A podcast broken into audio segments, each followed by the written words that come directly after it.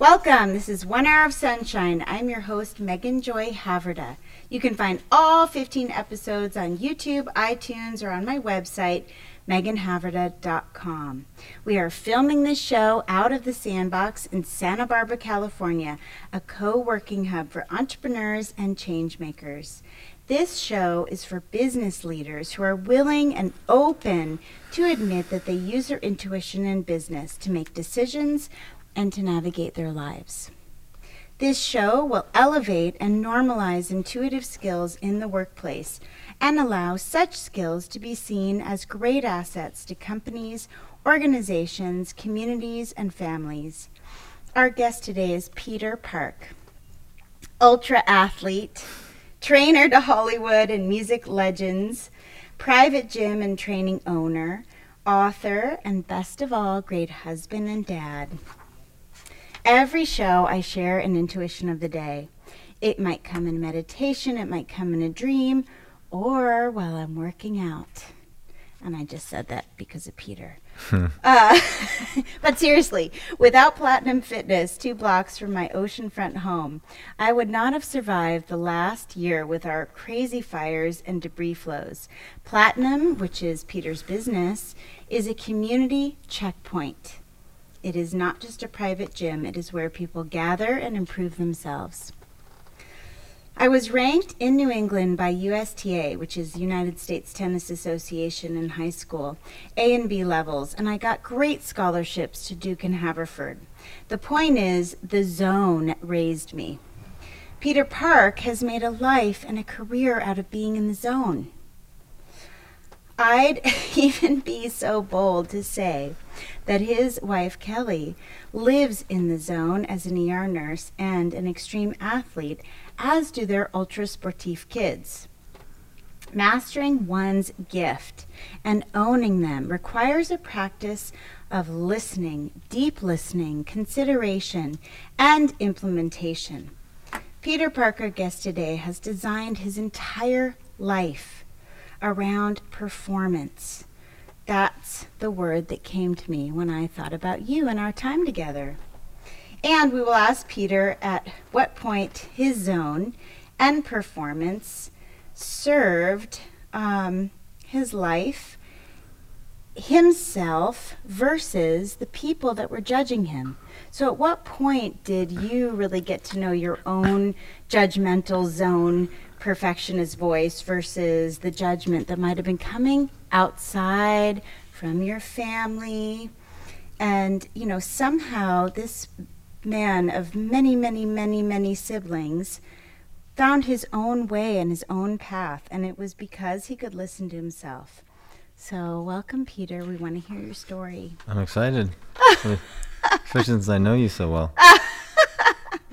yeah, I mean, I work out at your gym. I've worked with you and your wife as the adventure capitalist, and you know, helped you refine the business. I mean, you're a dear friend of mine. It's really an honor to have you here. Oh, I'm glad to be here.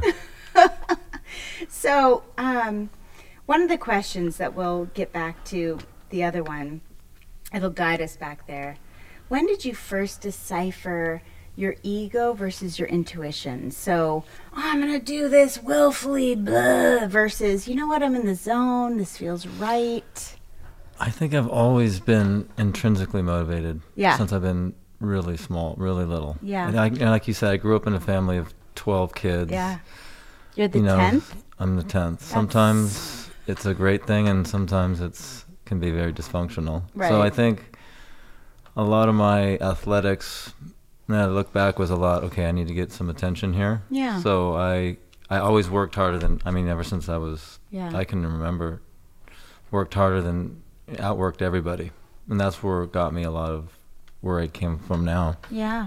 But yeah, I never thought about it like I don't know. I think I wanted a little bit of notoriety, but it was everything's always been very intrinsically motivated for me. Not Yeah. so much like oh, I want people to see how good I am. Yeah. And so I guess that when you're saying intrinsically motivated, you mean that heart connection. You Yeah. mean that connection to source. And you know, it's interesting that since I started the show, this is the 15th episode, I've been looking at the vernacular in mass society. Like, how does mass society reference intuition. You know, we all, Mhm.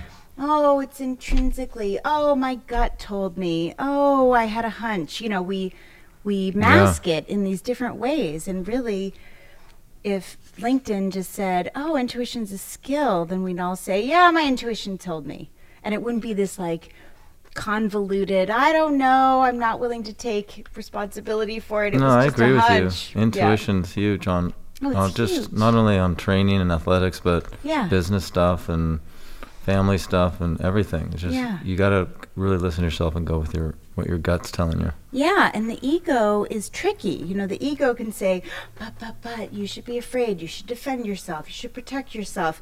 Angle this way. And it's like, well, I've watched business do that. I've watched friends do that. I've watched relationships of friends try to navigate that way. And all it does is separate people. Well, and that's gotten me in trouble many times. Well, With- I actually have a question down here about that. Um, you know, and we should just get to it right now. So I, I'm saying here, um, can you tell me about a time when you did not listen to your intuition and what happened? Because I could tell you a hundred stories. It's been more than once. You're it's human. in business. It's been you know people coming to me and they go, oh, "We could make you huge and do Yeah. these big business things, and we get started." And my intuition just goes, mm, "Not happening." I just Yeah. something tells me it's not. It's not right. Yeah. And then you know I get myself into trouble because they put vested some stuff in it, and yeah. and then it falls through. But in the long run, it's it's really what you know. I'm more of a I don't want to say a loner, but I, I like the relationships with people. I don't see myself going pure business. I like the day to day changing lives and Yeah. and being with people and being in the trenches. I'm not a. I've tried to see myself and you know just doing business stuff and writing programs and being and making a lot of money, but it's, it never feels right.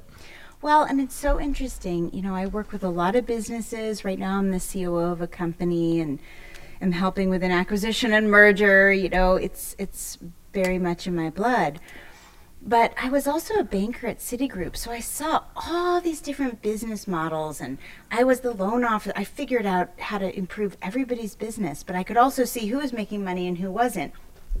And the thing that's happening with material resource um, being more, I want to say, harder to reach, more expensive, interest rates going up, cost of living going up, it's not the big companies that are actually making a lot of money. I mean, of course, in tech, you know, Jeff Bezos makes 200,000 a minute, I think was the last statistic I read the other day. But when you really look at the individual's take home, in a way, you and I are in a very good position as business owners, not working for a big conglomerate, not trying to, you know, conquer the world. We know our niche, we know who we are, we know what we're good at, we know our clients intimately, we know when they've had an accident or a pull or, you know, we just we're, we've got our pulse on our product, which many times is our client. And that is a huge asset because many global companies have no clue how No. Their how their customers are doing. They're looking at the bottom line, they're looking at the widgets sold, they're looking at the gross profit margin. So I'm just saying I think as regional and local business people, we're in a very good position and we should be kinder to ourselves mm-hmm. when it comes to, wow, I chose this path for a reason. It wasn't because I didn't want to go global, it was because I had a hunch about my skills and the intimate level that I wanted to impact people. I agree. Yeah. And that's what I tell all my trainers is you can be the best trainer, but if if people don't think you you care, it's Yeah. it's you're, you're not It's you're not going to retain people. Yeah. And that's that's what I've been very good at is is forming Yeah. relationships and they you know my clients become like family. Yeah. And it's it's not all about the training Yeah. anymore. I mean it in my younger days it maybe was, but now there's you know the training in the gym is maybe 20% of it Yeah. if that it's the sleep and the eating and the community Psychology. everything it's a lot more i tell the trainers it's oh it's- Nutrition. yeah everything so it's a full body and that's what i you know i've matured a lot in the last five, ten years, just learning more. You know, because I've transitioned from the- I've transitioned from being kidding. this you know gnarly athlete to like Yeah. okay, Yeah. I want to see my grandkids play. I Yeah. want. I'm thinking longevity now, so. I've dived, I've diven, doven pretty deep dive here. yeah, into you know functional medicine and longevity, and, and so that's been a huge passion of mine that I've been able to, you know, give to my CEO clients Yeah. and educate them. Well, you know, one of the questions, and, and it was at the end, but we can go anywhere because it's our time, was you have all these amazing clients. You know, they're famous, they're wealthy, they're one one hit wonders. They're all in between. Of all the clients and the and the stay at home moms and the you know heavy duty working dads that travel five out of seven days a week. You know, what is one of the greatest lessons that you've learned from your clients about quality of life? Uh, that's big. I Um, know. Well, you could say two. No, well, for me, it's it's learning. I mean, I don't like that word balance because I don't know if anyone that's in our position or any big business person has it. But you know, my kids are 18 and or 19 and 16 now, and I'm just like, whoa, you know, car they're going to be both be out of the house in like three years. Yeah. And part of me, you know, if I could go back, I would be take a little more time and be home more and go on more vacations. But you know, I was always there for them, but Yeah. but a little more. And i i mean, I have some of the, you know, I'll- probably trained four or five billionaires, and Yeah. I see there is no balance in their life. They're Yeah. traveling. They're, I mean, they're, they're kids. You know, they all they all tell me if they could go back, they would they would do it a little differently. And I think everyone does does that. So I'm trying to, right now, Hear that now. to really be with my kids and if there's a you know if it's between you know missing a client and missing my kids games it's always going to be missing the client now Yeah, or yeah. I just maybe five years ago i might not have done that Yeah, I can relate. I mean, this show is dedicated to Teo Haverda son. You know, he's my little mascot and my inspiration. I put on a minion band aid today because I got something frozen off. You know, I'm 43, you're 50 53. something. And you know, I I have your book. I've read your book. I'm excited for all the audience to see your book and order it on Amazon. But it was really a resurgence of you just owning your vitality. Not even about age, but just owning your vitality and you gathered this group of men who most of them I know from the Yeah. gym. I mean, they're all dads. They're working hard. They got the belly, and you put them through this rigorous program to see what could happen. Like, are there limitations? Can we resurge as Right. amazing athletes at 53, 2, 5, whatever? And I thought that was, well that's why i wrote it because i just saw there's so much fluff in the in Yeah. the industry and i just and gimmicks. I wanted people to, you know, to learn how to do something safe. A Yeah. program where they Yeah. could it's pretty easy to follow. It was, you know, backed by science, and, Yeah. and I've done it forever, so I know it works. Yeah. It doesn't take a ton of time, and if you do it, you're going to be better. Yeah. And give people a roadmap with everything, and not just it wasn't just exercise. It was exercise, sleep, cardio, Yeah. a full program. If they followed it, they are going to be better and do, and their life will be, you know, much more enhanced. Yeah. I actually, so one of our very dear friends, um, the Kings, um, Kathy and Jeff King, Jeff helped you with the book. She had to climb a tree. She had to get out of her car during a Oh, massive yeah. debris flow and climb a tree. Like, thank God she was fit Yeah, to save her life. to pull it off. And so, you know, as weird and morbid as it sounds, I don't care, but I've lived all over the world and I've had to escape really close near death experiences. I've had three near death experiences. So, you know, the veil is very thin. And if we want to bring our best selves not only to our lives and our families and our communities, fitness is a major part of it. Mhm. And, you know, my intuition of the day has a lot to do with giving yourself the time to even connect to the zone. Because if you don't cultivate the connection, some people have to meditate an hour to connect. Yeah. Some people can connect in two minutes. And I'm not judging either, but I'm just saying in a very bustling world with a lot of stresses that are external, if you connect in five minutes versus an hour, you're going to be able to respond better in the moment, which is, you know, back to that 360 degree awareness as athletes that we were talking about. I mean, I lived at one point alone in a cabin in the woods in New Mexico.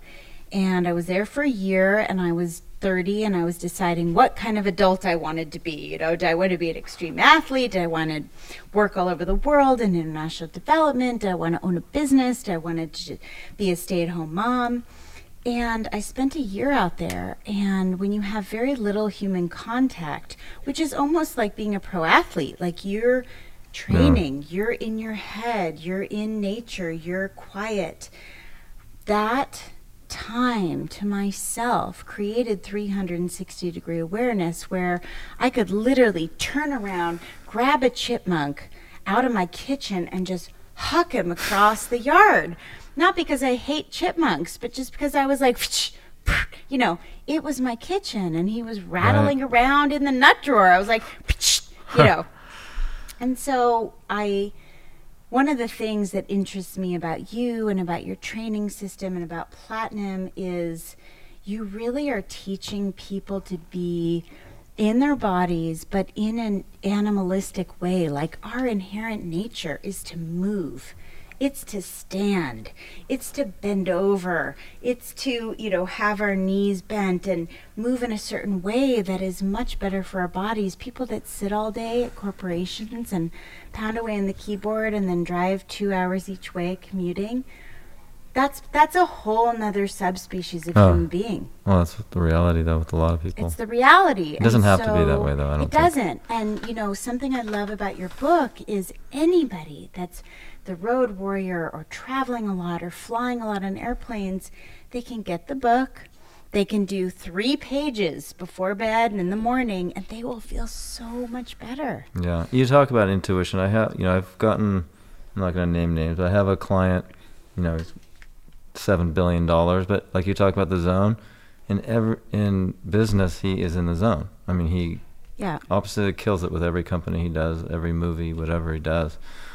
But it's been figuring out that zone for him for his life, for his health. I mean, he just doesn't. He's not in there, and that's the the hard. It's easy for me to take him through workouts. He does fine, but there's a lot more to it. He yeah. doesn't sleep. Yeah. He doesn't eat right. He doesn't take the time. I mean, he can find the time to exercise. Anyone can if they really want to do right, it. Right. And so it's been an a, a interesting puzzle to figure out what yeah. what everyone's different. That's yeah. what I love about yeah. my job. Everyone responds differently. Like yeah. what? So I'm really just doing real small changes. Like for instance, this week it's no sugar and you have to move 30 minutes a day. That's it. He's traveling in, in Europe right now. And he's been great for a week. And so it's just little steps with him. Some people will just jump in. Yeah. And you know you got to know their personality. So it's a it's a it is. It's like a. That's what I love about even with athletes. It's it's a puzzle. Like okay, what makes this guy tick? What's gonna get him to do things that he needs to do and get in that zone you're talking about? Because yeah. he's in every other part of his life, his family, he's in the zone, but in the in his own health, he's not in the zone. Yeah, it's it's amazing. We all. I had a mentor. Um, when I was 30 and in the woods for, from about 29 to 32 and he's dead now but he said to me once he was a very big real estate mogul. And he said, How you do one thing is how you do everything. And so I've really thought about that because when I look at the way economics are right now, and I look at how social family structures are right now and what's becoming normal, which is really bizarre, and I look at what grocery, grocery stores have from that neighborhood to that neighborhood, it's not the same food. And so, like, well, how I do one thing is how I do everything. Okay, I believe that, but it's a more complicated world. It's a more complicated landscape now. So, you know, when I talk to clients or I talk to friends or family members, I really try to tune into their, just like you said, their exact parameters, their mm-hmm. exact makeup. What do they have access to? What is the exact access to resources that they have? And then how can we create the most healthy thing around that?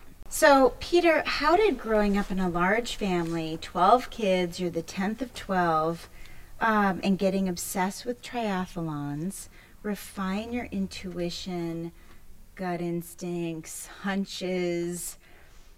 How, what, how was that kind of the pressure cooker Yeah. of what you became? Yeah. Well, I think at the beginning, you know, when I was young, you know, it was great. We had eight brothers and sisters at home. You know, there's always Yeah. the older ones were because I was towards the end. A couple of them were out, but Yeah.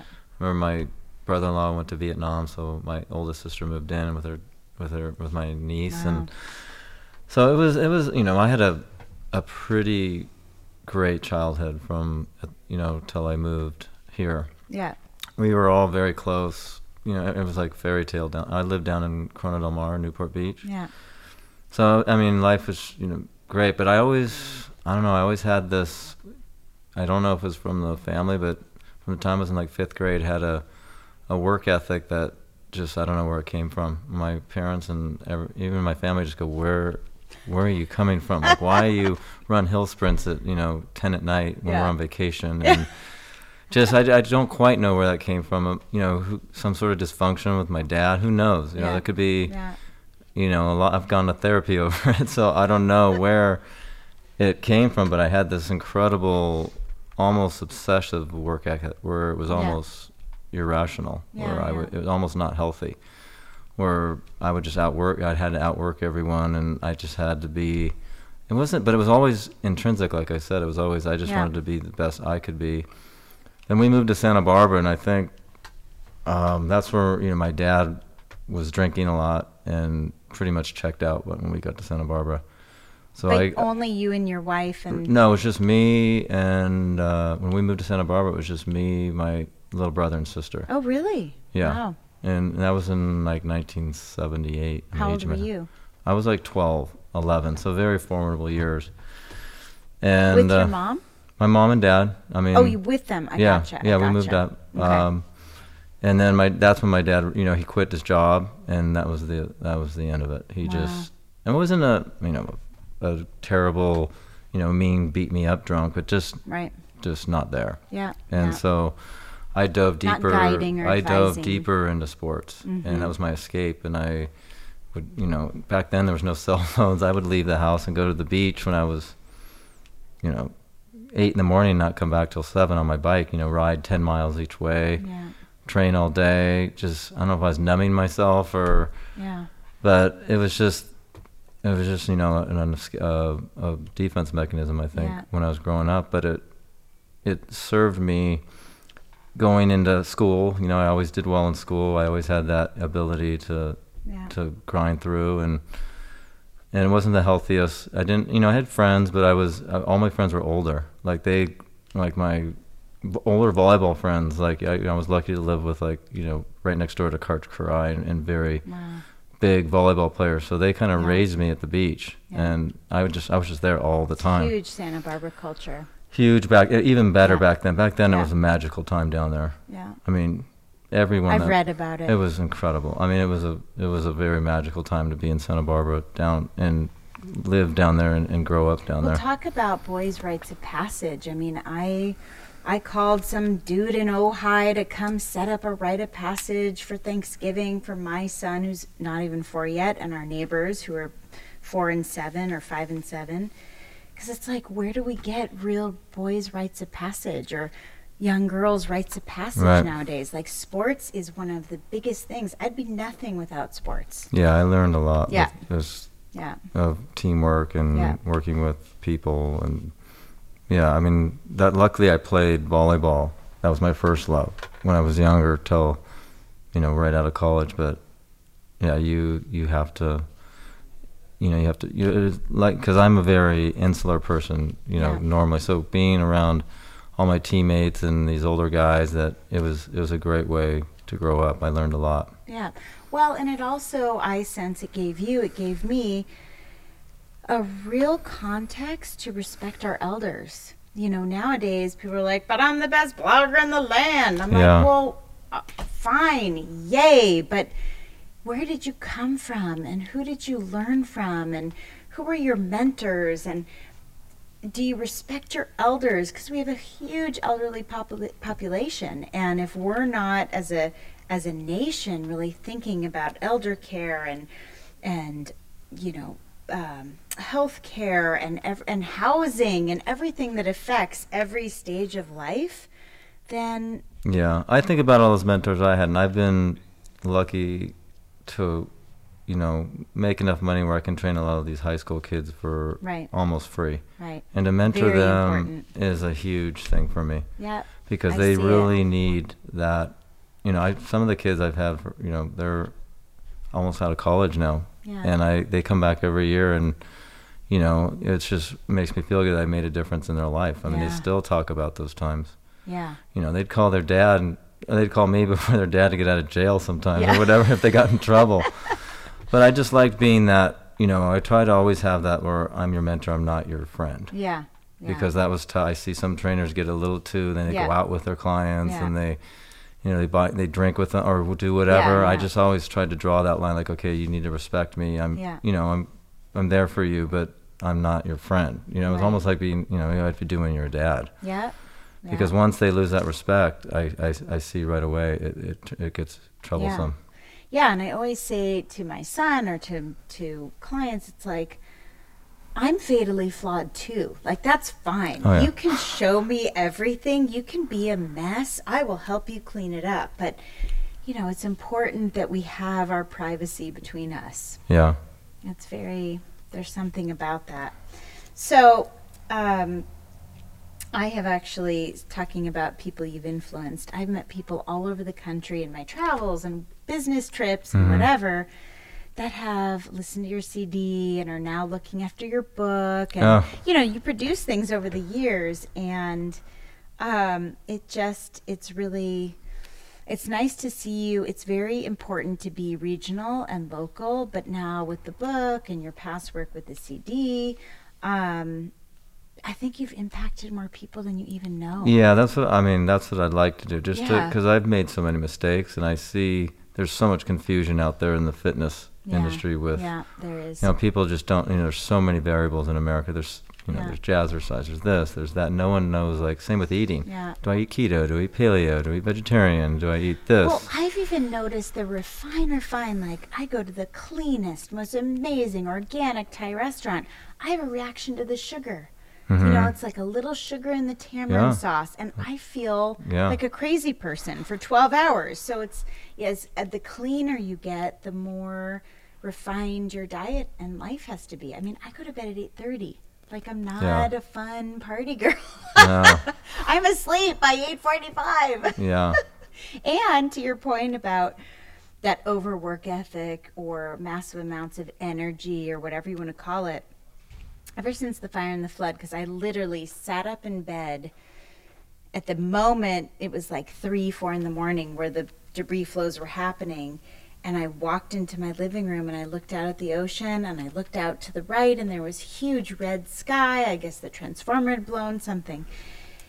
And ever since that time of really feeling very close by natural disaster that was going to affect our whole community, I get up in the middle of the night and I do sit ups and push ups. And it might sound really stupid, but like, what do other people do? Not like, just lay there sweating and worrying, make a list. Like, we just, I think that people like you and I that are very, very sensitive, and you're a man, so you have to package that in a certain way so you don't feel out of control. Whereas as a woman, I can say, Oh, this is how I feel, and I feel a little emotional right now, and I can say that.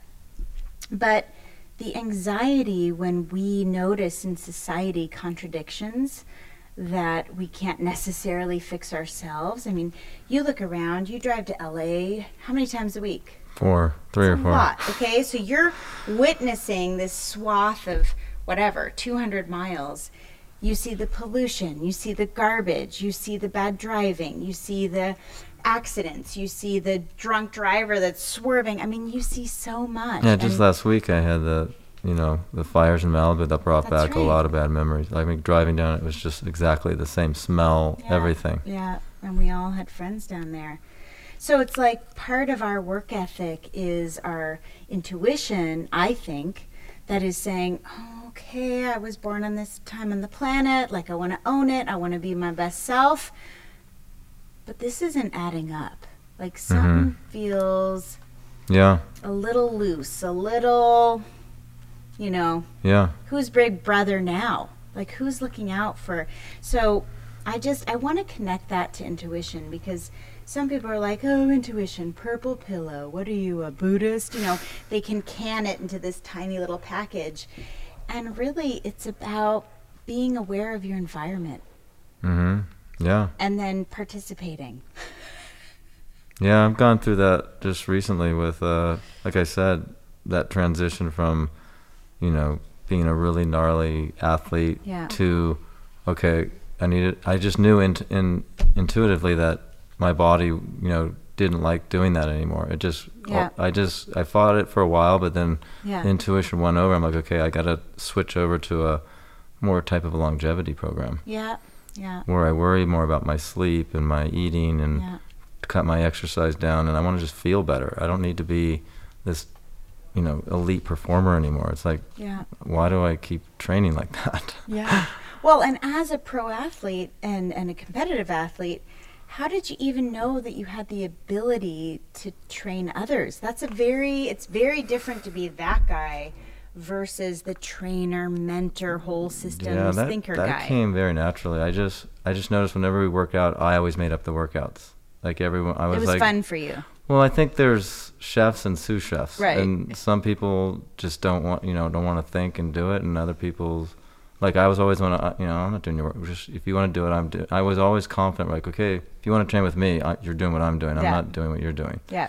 So if you want to do it, do it. If not, then forget it. Do as I say, not as no, I, just had confidence that I knew. what- You know, I always studied more and Yeah. and knew and and so I was always confident in my abilities. That I I still don't follow the trends really. Yeah. I, I pretty much if I have an intuition that I like, for instance, when I see a new method or a strength coach.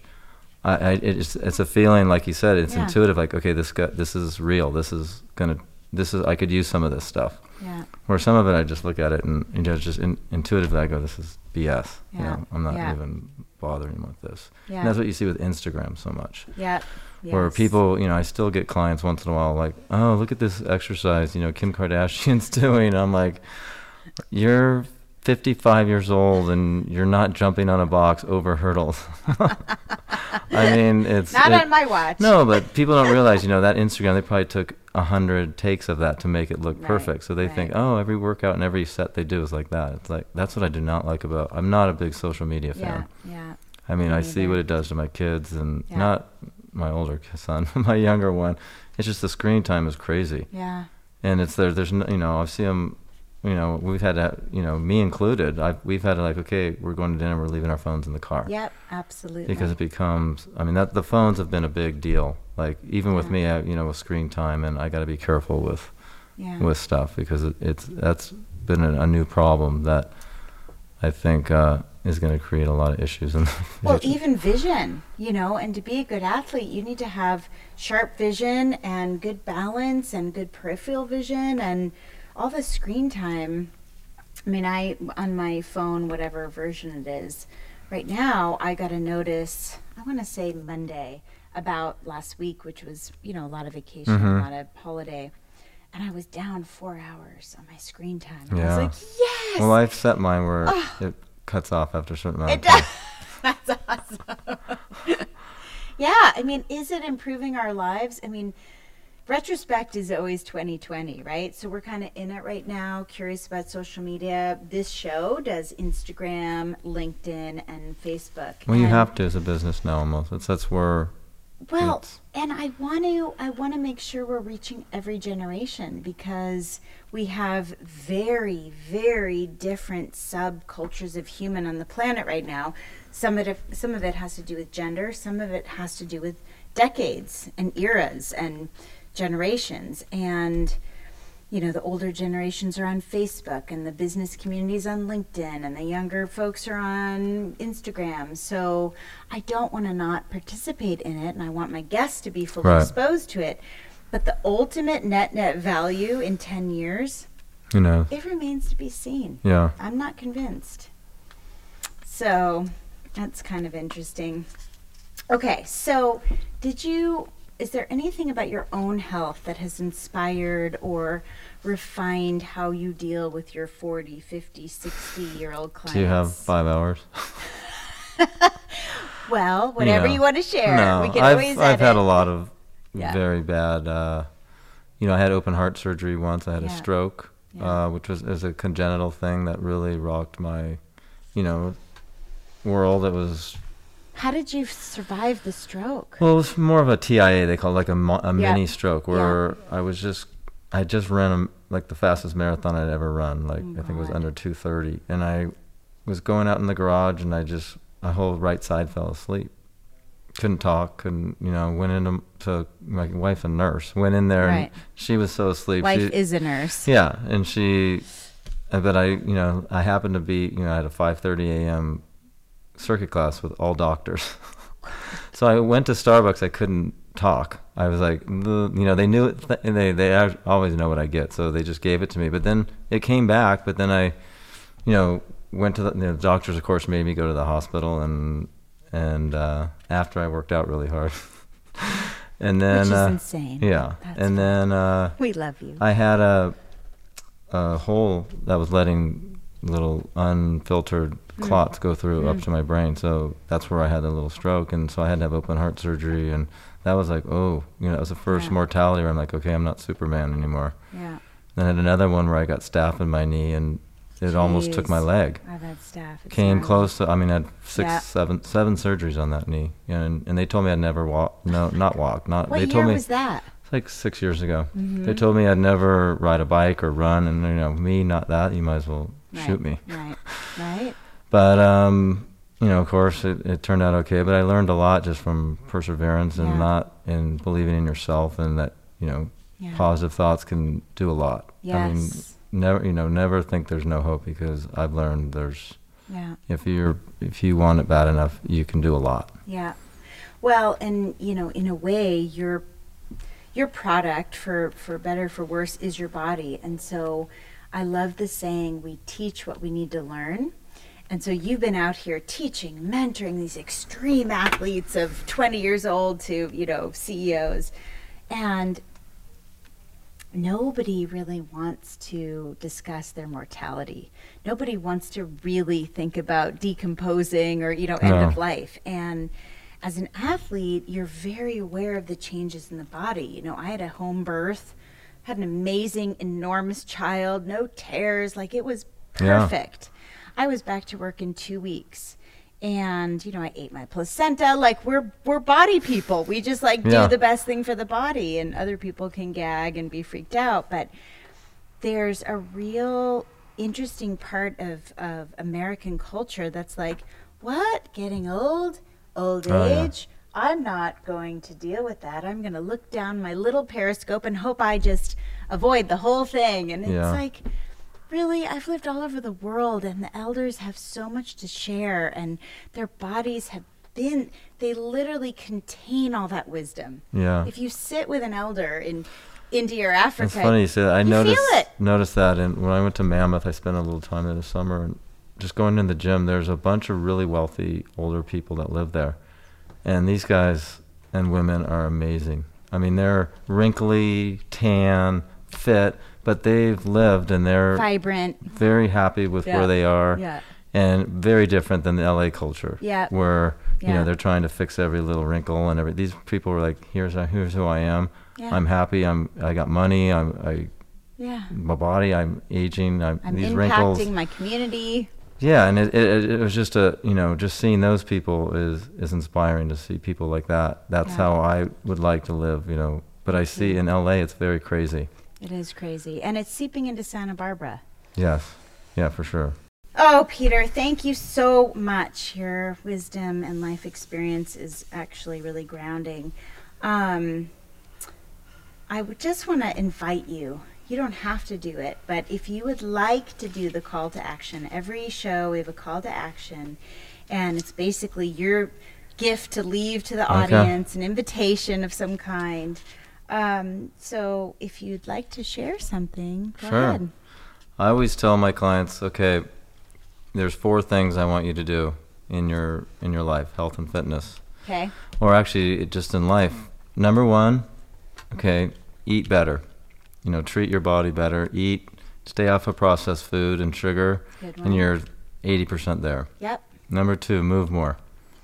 It doesn't have to be elite athlete. It's if it's a 30 minute walk, if it's Right. Anything, just move more, move your body. You know, anyone, I don't care how busy you are, you can find 20, 30 minutes to walk. Yep. Up olive. Three, sleep more. Mm-hmm. Try to get seven to eight hours of sleep. Mm-hmm. I mean, it'll change your life. It really will. Good. Number and then last one, be be more mindful. You know, do some sort of meditation, some sort of.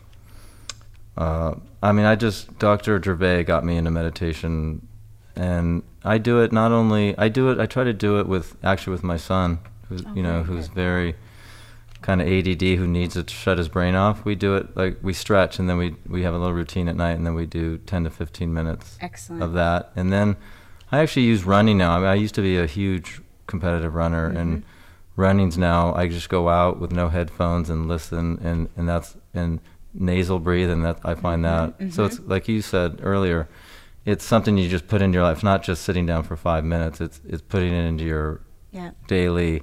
Sometimes when I'm driving, I just I just listen to the cars and what's going on around, and Yeah. I can kind of get in and out of meditation all day long if I think about it. Yeah. And I try to do. I never did that before. I was always thinking about something, and you know that's what I get. You know, ever since I've been meditating, I sleep much better. I used to fall asleep and then wake up with all these things on my mind, and I couldn't shut them off. That's really helped out a lot. That's awesome. So just to have some sort of, and you know, I always like, I have a great community with my trainers and all my clients. That I think that's a huge thing for people to have some sort of bond. You know, whether it's with CrossFit or you know some sort of bonding thing where you're interrelated and, and talking and seen, and, you have to show up. yeah, and just relating with each other and, Yeah. and with a common goal. Yeah. So that's you know I find that with the CEO guys, just the being accountable is the biggest Mhm. biggest thing for them. You know that's what I bring to them. Like, oh, okay, okay, what did you eat today? You Yeah. know, and you know when they know I'm going to be doing that, they're a little more likely. But yeah, those four things, I that's kind of what I base everything off of. Okay, the bonus round is going to be accountability and common goals. well, thank you. Thank Sure, you for that was being fun. on this show. And, you know, audience, it's been a pleasure. It always is. Bye for now. This is Megan Haverda, your host of One Hour of Sunshine. We'll see you in a few weeks for our next show, showcasing Aurora Farms on San Juan Island in Washington State, sponsored by the Honest Bison, an amazing. Um, procurement house for elk, bison, and venison. The following week, we're actually doing a special show with a gentleman I met over 18 years ago who is a massive con- conservationist, and he will be at the UN Climate Change Conference in Poland. Um, videoing live and talking about the Paris Treaty. Nice. So onward and upward. Thank you, Peter. Sure, It's that been was a fun. pleasure. Thank you. All right.